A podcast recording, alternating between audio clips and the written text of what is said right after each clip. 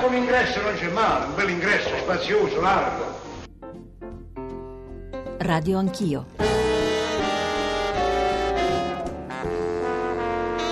E il resto dell'appartamento dov'è? Guardi, il resto dell'appartamento non c'è. Come non c'è? Perché questo non è specificatamente l'ingresso. Gliel'ho detto, questa è una casa costruita in modo razionale che va risparmiato il più piccolo spazio, perfino il centimetro. Ah sì? Eh sì, naturalmente questo è il totale dell'appartamento. Questo? Questo. Vede, questi sono i tracciati degli ambienti che dovranno essere ricostruiti. Questi mattoni? Sì, questi mattoni. Se ne può ragionare, questo vano cos'è? Qui ci vanno due sportelli davanti che non si vede quello che c'è di dietro. Cos'è, un armadio a muro? Questa è una cucina, tipo americana. Ma mi faccio il piacere se ne va, la cucina è questa. Scusi. Radio Anch'io. Il settore edilizio sta ancora soffrendo, continua a essere in una condizione difficilissima. Finalmente la messa in discussione di una politica di austerità. Sono ripartiti i mutui per le famiglie, ma non sono ripartiti i crediti alle aziende. Entro il trentuno agosto duemilaquindici tutte le opere che sono state finanziate con quattro miliardi devono aprire i cantieri. Noi stimiamo almeno centomila posti di lavoro che possono essere generati da questa nuova impostazione. I numeri non sono realistici se consideriamo i soldi di cassa da qui al duemilaquindici, che sono poco più di cinquecento milioni di euro. otto e trentatré, eh, buongiorno a Radio Anch'io, buongiorno da Giorgio Zanchini, puntata ricca, densa, come avrete capito dalle voci di apertura, che tocca temi che interessano tanti di noi, grandi opere e edilizia. Radio Anch'io, l'attualità in diretta con gli ascoltatori. Siamo tornati a Roma dopo la puntata di ieri da Bruxelles per parlare di un tema, Giorgio Zanchini in studio, di un tema che dicevamo crediamo interessi moltissimi degli italiani, lo abbiamo rilevato anche dalle mail che ci avete già spedito, che toccano i temi delle ristrutturazioni, dell'edilizia, delle grandi opere. Nella prima parte noi proveremo a dividerla in due, dicevo una puntata tra l'altro ricca molto di ospiti, è già collegato con noi il ministro Lupi e tra poco sentiremo, ma ci saranno politici, ci saranno tecnici anche a aiutarci a rispondere ai vostri dubbi, alle vostre domande. Domande. Qui accanto a me è appena arrivato in studio Paolo Berdini. Buongiorno professore, benvenuto. Buongiorno a voi. Urbanista, ingegnere, ha collaborato e collabora con tante riviste, in primis il Manifesto, ha scritto un paio di saggi che raccontano anche l'Italia recente, la città in vendita, centri storici e mercato senza regole e poi breve storia dell'abuso edilizio. Dicevo, puntata che proveremo a dividere in due parti. Nella prima il capitolo importante del cosiddetto Sblocca Italia, il capitolo che riguarda i cantieri, le grandi opere, i soldi investiti, tre miliardi e otto. Il secondo che entrerà nei dettagli dello snellimento delle norme che riguardano le ristrutturazioni soprattutto e quindi la possibilità di frazionare, accorpare le abitazioni e i pericoli di, chiamiamoli, nuovi scempi, nuovi lutti, se potremo intervenire sulle parti strutturali senza comuni- con una semplice comunicazione. Ma poi c'è anche la questione dell'agevolazione all'acquisto se poi si affitta a canone concordato. Infine, non scordiamolo, ieri il Corriere della Sera ha dedicato una pagina a questo, è cominciato l'autunno delle tasse sulla casa. Da oggi a dicembre incombono tre tibu, tributi, T A S I, T A R I e I M U per coloro che occupano un'abitazione. Insomma, c'è molta materia sulla quale discutere, i nostri riferimenti. ottocento zero cinque zero zero zero uno per intervenire in diretta Radio Anch'io, lo ripeto, ottocento zero cinque zero zero zero uno e poi tre tre cinque sei nove nove due nove quattro nove per i vostri sms, per i vostri whatsapp, Radio Anch'io chiocciola rai punto it per i messaggi di posta elettronica e infine Twitter e i social network, Facebook in particolare, che arricchiscono come ogni mattina la nostra conversazione. Ministro Lupi, buongiorno e benvenuto. Buongiorno, buongiorno a tutti. Maurizio Lupi, Ministro delle Infrastrutture e dei Trasporti. Ci accompagneranno, immagino, criticheranno le ambizioni, le parole, in parte le abbiamo ascoltate nella nostra copertina, c'erano Totò, Aldo Fabrizi, ma poi c'era Paolo Buzzetti che sarà con noi nella seconda parte della trasmissione, che è il responsabile dell'Associazione Nazionale Costruttori e il segretario della C G I L Fillea. Dichiarazioni, non dico roboanti, ma insomma grandi ambizioni da parte del governo e di Maurizio Lupi in particolare su questo capitolo dello Sblocca Italia. Sono con noi per contestarlo, credo, Loredana De Petris, senatrice di S E L, presidente del Gruppo Misto al Senato. Senatrice, benvenuta, buongiorno. Buongiorno. E Massimiliano eh, Fedriga, che è il capogruppo della Lega alla Camera. Buongiorno anche a lei. Buongiorno a voi, grazie dell'invito. Allora, Maurizio Lupi, cominciamo a dire che forse non si aspettava quella messe di critiche e di scetticismo che ha accolto le sue parole e le vostre promesse, Ministro. Ma in una situazione come questa credo che le critiche siano un ulteriore stimolo a fare. Il piano non è ambizioso, bisogna avere realismo, concretezza e avere un unico obiettivo, fare l'impossibile, il possibile perché il, l'Italia torni a crescere, perché le famiglie Eh, possono tornare a essere protagoniste, le imprese, in particolare le piccole e medie imprese, che sono queste che quelle che in sei anni hanno un po' retto tutto, possono continuare ad eh, fare la loro parte. Per questo abbiamo fatto il decreto Sblocca Italia e la prima sfida che avevamo davanti è che questo è un paese che ha tante risorse allocate e che poi non le spende. Eh, possiamo fare tutte le discussioni che vogliamo, eh, nuovi soldi, vecchi soldi, eh, mezzi soldi, eccetera eccetera, ma se io ho quattro miliardi e cinquecento milioni di euro allocati per realizzare un'opera importantissima come la Bari-Napoli, eh, alta velocità, alta capacità, quindi ferrovia che collega eh, il Tirreno all'Adriatico, la Bari da Napoli, e Eh, le, le prime risorse le posso spendere a seconda dei progetti che erano presentati a me al Ministero nel duemiladiciotto, lei dice, il primo gennaio duemiladiciotto. Forse la prima sfida che abbiamo è cercare, se quell'opera è importante, di farla calcolare. Senta però, Ministro, immediatamente per... entro il, nove, il trentuno ottobre dell'anno prossimo. Perché voi dovreste riuscire dove i governi precedenti, penso a Letta, Monti, a Berlusconi, non sono riusciti, a abbreviare i tempi? Tutti l'hanno promesso, Ministro. Perché si può far tesoro del, dell'esperienza passata e eh, anche del, eh, degli errori passati. Stiamo lavorando in continuità eh, sulla Bari-Napoli e sulla Palermo-Messina-Catania. Abbiamo eh, scommesso su una, su una, su una A T U eh, ed è questo. Eh, cosa fa allungare questi tempi? La lentezza dei pareri delle pub- della pubblica amministrazione. Eh. Qui con...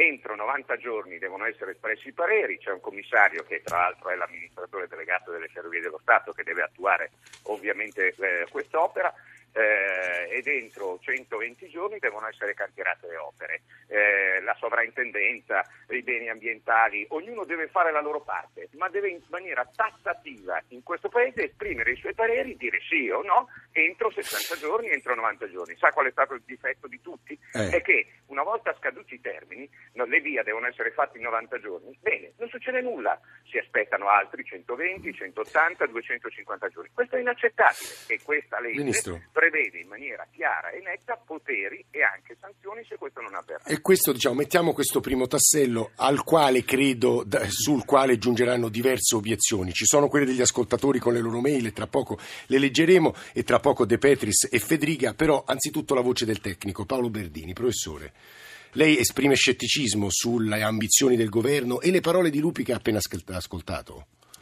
Io faccio notare solo una questione che Lupi conosce perfettamente. Eh, si prende come, come obiettivo della critica il, il fatto sicuramente vero del, dei pareri, in particolare delle sovrintendenze, che sono nel, nel mirino ormai di tutti, compreso il primo ministro. Non si ragiona mai, e credo che questo invece sarebbe il, il, il, la, la chiave di volta di una, di una possibile ripresa dell'Italia, sul fatto che fino ad oggi ci sono trecentoquarantotto opere che sono state giudicate importanti dal punto di vista della struttura del paese.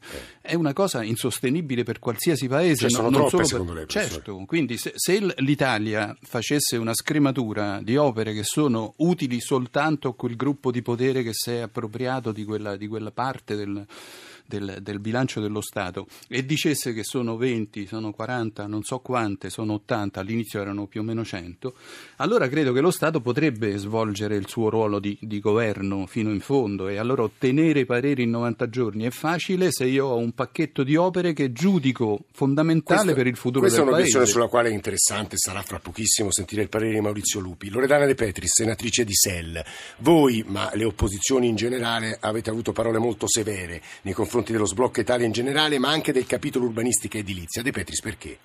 Ma guardi, intanto il decreto, insomma, vorrei eh, dire, diciamo, che non rappresenta, è in, io credo, diciamo, in totale continuità anche con esperienze passate che ben che ben conosciamo e che non me l'hanno portato da nessuna, da nessuna parte, oltre che eh, l'elenco, diciamo, del, del, delle grandi opere. Anche come risorse noi abbiamo eh, praticamente, diciamo, le risorse aggiuntive sono duecentomila su duecento milioni duecento milioni su Eh, per quest'anno e cinquecentomila sul, eh, sul, prossimo, sul prossimo anno. Ovviamente parlo di dati eh, che noi il decreto ancora non, non l'abbiamo visto perché non è reperibile, quindi soltanto io, eh, lo stanno ancora, diciamo, sistemando.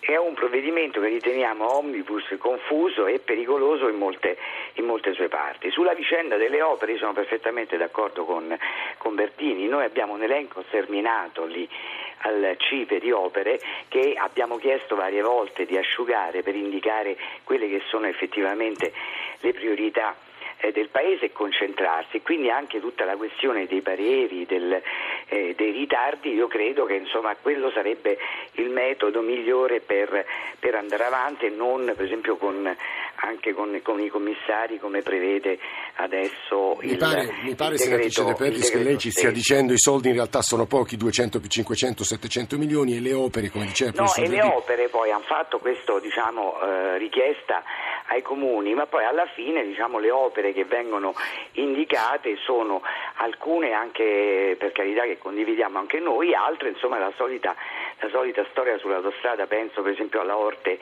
alla Orte Mestre.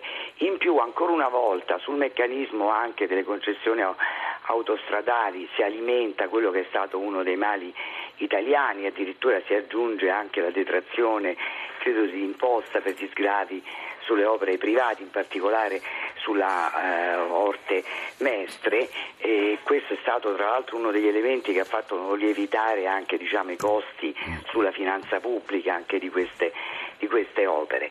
Quindi eh, stiamo parlando, in più vengono aggiunte eh, una serie di questioni che sono a nostro avviso molto pericolose.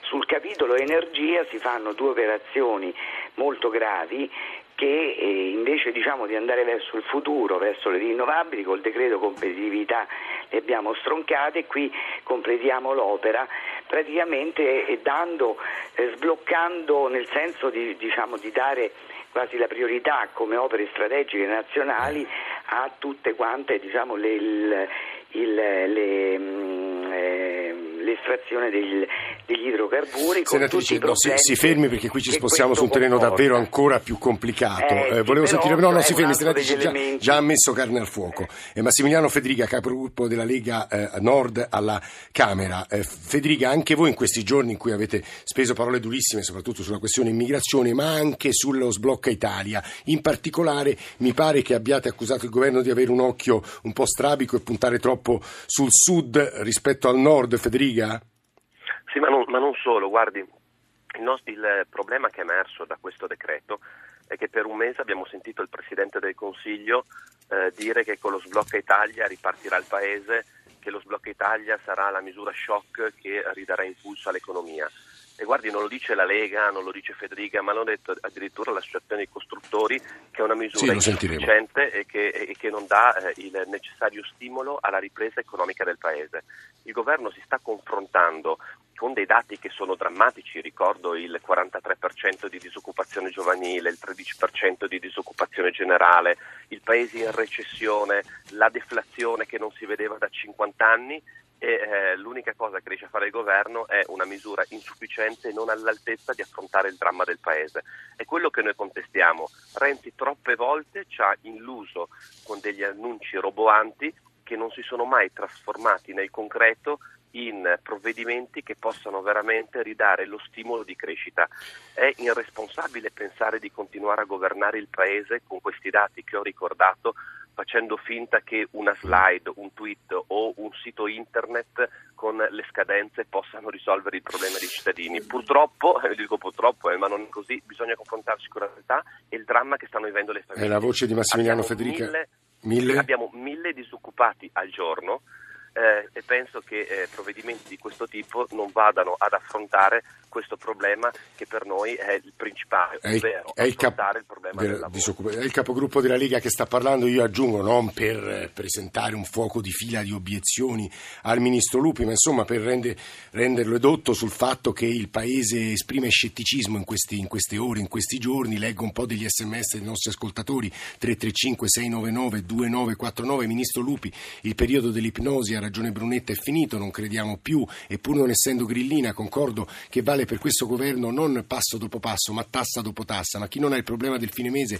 che voi neanche immaginate non può capire. Poi ancora, non vi preoccupate di coloro che vogliono preservare il paesaggio intatto, ci scrive Claudio da Campomarino, e poi Bari-Napoli, Palermo-Messina-Catania, auguri Italia. E il problema delle infiltrazioni ma- ma- mafiose, devo dire gli ascoltatori su questo insistono molto. Ministro Lupi, io capisco che il tipo di obiezioni che sono state mosse al vostro intervento o alle vostre promesse o auspici siano di segno molto diverso, però proviamo a rispondere nel merito anzitutto sul fa- su quel dato. Ci sono troppe opere e bisogna limitarle. Ministro Lupi.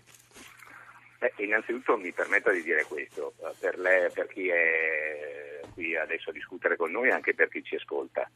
La prima cosa è che eh, bisogna eh, giudicare un provvedimento conoscendolo nel dettaglio e in tutti i cinquanta articoli che vengono presentati. Forse è chiaro che bisognerebbe avere il tempo di dirlo, eh, l'obiettivo che tutti noi dovremmo avere, maggioranza e opposizione, ma credo chiunque di noi, è che eh, in tutti questi anni la drammaticità della crisi la conosciamo bene.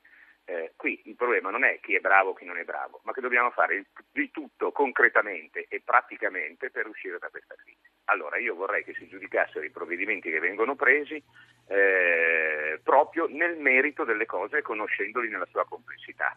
Obiezione del professore, troppe opere, ma le condivido, sono troppe le opere. Infatti in questo provvedimento e da dodici mesi a questa parte iniziamo a dire che trecento opere non sono una priorità, bisogna avere il coraggio di scegliere alcune opere, piccole, grandi, medie, la manutenzione straordinaria delle scuole, la manutenzione del territorio, le reti metropolitane, concentrarsi su questo e mettere tutte le risorse che sono disponibili per fare eh, sì che riparta. Questa è la filosofia, tant'è vero che non abbiamo finanziato cinquecentocinquanta opere, eh, abbiamo de- eh, proprio distribuito le risorse che abbiamo a disposizione proprio che sono poche, dice la De Petris. Lupi, solo duecento allora, milioni quest'anno e cinquecento risorse, il prossimo anno. quattro sì. miliardi di euro immediatamente disponibili, con una grande novità che non c'è mai stata scritta in nessuna legge, in nessuna legge. Eh, se eh, entro il trentuno dicembre duemilaquattordici, entro il trenta giugno duemilaquindici, entro il trentuno agosto duemilaquindici non si appaltano quelle opere, eh, si cantierizzano, cioè iniziano i lavori di quelle opere, quelle risorse vengono ritirate. Vuol dire che i quattro miliardi, per chiunque conosce eh, un po' di questa materia, Eh, che non devono essere disponibili dal primo giorno in termini di cassa, adesso non faccio un discorso sì, di, eh, un po' tecnico, eh. ma devono essere disponibili nella certezza della loro, eh, della loro durata, della realizzazione di un'opera. Immediatamente si mette il cantiere, si assumono i cento operai, si inizia quell'opera e si ha la certezza che... Ministro Lupi, per gli ascoltatori ricordiamo che chi voglia entrare nel dettaglio e conoscere quell'elenco lo trova sul sito del vostro Ministero, poi, sul sito di Palazzo Chigi, ma anche mettendo su Google o su un motore di ricerca posso, qualsiasi. Sì, sì, se non siamo concreti, tra l'altro Fedriga e come me eh, comunque conosciamo bene anche la situazione del nord come del sud di questo paese. Faccio due esempi di opere che sono state finanziate, una riguarda la Lombardia e una riguarda l'Abruzzo, due opere fondamentali in tessuti eh, del paese eh, importantissimi, insediamenti industriali, piccole e eh, piccole medie imprese, la provincia di Como e la provincia di Chieti. Ci sono insediamenti industriali, da decenni si chiedono delle strade da realizzare che possano collegare alle grandi poi arterie eh, quelle aree. Bene, aver messo eh, la statale Regina, la variante Tremezzina, oppure la Val di Sangro eh, che collega gli stabilimenti produttivi che si sono insediati, la Fiat, la Seven, dove non c'è una possibilità Eh, di collegamento eccetera, aver detto finalmente eh, trecento milioni da una parte e cento milioni dall'altra, che quelle opere che chiedono da, eh, da, da tempo non le istituzioni o i parlamentari, eh, le imprese, gli artigiani, gli abitanti, finalmente si possono realizzare e si realizzano in tempi certi. Non sono le grandi opere queste, sono le opere che guardi, guardi ministro, è il ministro Maurizio Lupi che sta è, parlando, è, ministro per le infrastrutture, sì. È fare chiaro chiacchiere o dare un segnale concreto. Vabbè, poi sentiremo anche il professor Berdini, se ci riusciamo, anche De Petris e Fedriga. Siccome ha toccato uno dei punti, le opere immediatamente cantierabili o appaltabili, noi abbiamo intervistato Alessandro Forlani, Marcello Degni, che insegna contabilità pubblica alla Scuola Nazionale dell'Amministrazione e all'Università di Pisa, e tocca alcuni dei temi che abbiamo appena sfiorato in trasmissione adesso. Credo che il problema da affrontare in Italia per quanto riguarda gli investimenti è dato proprio dalla carenza del sistema di valutazione. Per fare un esempio, prendiamo questa lista di provvedimenti, all'inizio erano ventisette progetti, no? Che producevano praticamente oltre quaranta miliardi da sbloccare. Bene, moltissimi, la grande maggioranza di questi progetti, venti, non sono immediatamente cantierabili per questioni di natura eh, organizzativa. Per esempio la Napoli-Bari, eh, l'avvio dei cantieri non può avvenire prima del duemiladiciotto, la Torino-Lione presuppone che si stipuli un nuovo trattato con la Francia e poi una gara d'appalto. Per questo nello Sblocca Italia c'è finita soltanto una quota marginale dei finanziamenti. In qualche modo anche questa è una riforma in cambio della quale poi chiedere all'Europa flessibilità, ma eventualmente nel futuro come sfruttare questa flessibilità? Questa ovviamente è una grande opportunità che potrebbe essere sfruttata se si riescono a fare delle proposte insomma originali, per esempio escludere dal vincolo del tre per cento alcuni programmi legati all'innovazione sul digitale, le biotecnologie, l'economia, la green economy. Ecco. Il quadro è un quadro preoccupante, nel senso che a mio avviso le azioni del governo si muovono nella giusta direzione, compresa la manovra sugli ottanta euro, però non stanno intercettando una svolta significativa del ciclo economico. Tutti questi provvedimenti erano stati pensati immaginando una, una crescita seppur lenta e ancora fragile, comunque un'inversione di tendenza, e questa, questa inversione di tendenza non si sta, non si sta delineando, ecco. Per cui io penso che si dovrà rendere compatibile l'orizzonte dei mille giorni che è stato indicato dal governo con la sostenibilità del quadro complessivo, perché l'orizzonte dei mille giorni è un orizzonte giusto, anche il piano Juncker è un piano triennale, no? Non si può fare un piano di, pochi, di poche settimane o di pochi mesi, però è chiaro che un piano si deve svolgere in un quadro stabile, se salta il quadro è chiaro che salta anche il piano. otto e cinquantatré, Radio Anch'io, Radio uno, era la voce di Marcello Degni. Alcune delle osservazioni le vorremmo riprendere con Maurizio Lupi, Ministro per le Infrastrutture, collegato con noi, al quale credo che Stefano da Catania, che è un ingegnere, voglia rivolgere una domanda. Stefano, buongiorno. Buongiorno, buongiorno agli ascoltatori e al Ministro. Io sono un ingegnere di trentatré anni, eh, diciamo che opero a Catania. Ho visto da, da, da, quando, da quando ero piccolo, ma anche da quando ho iniziato l'attività, una assoluta disattenzione per il territorio, che ha avuto una distruzione e una devastazione incredibile negli ultimi vent'anni.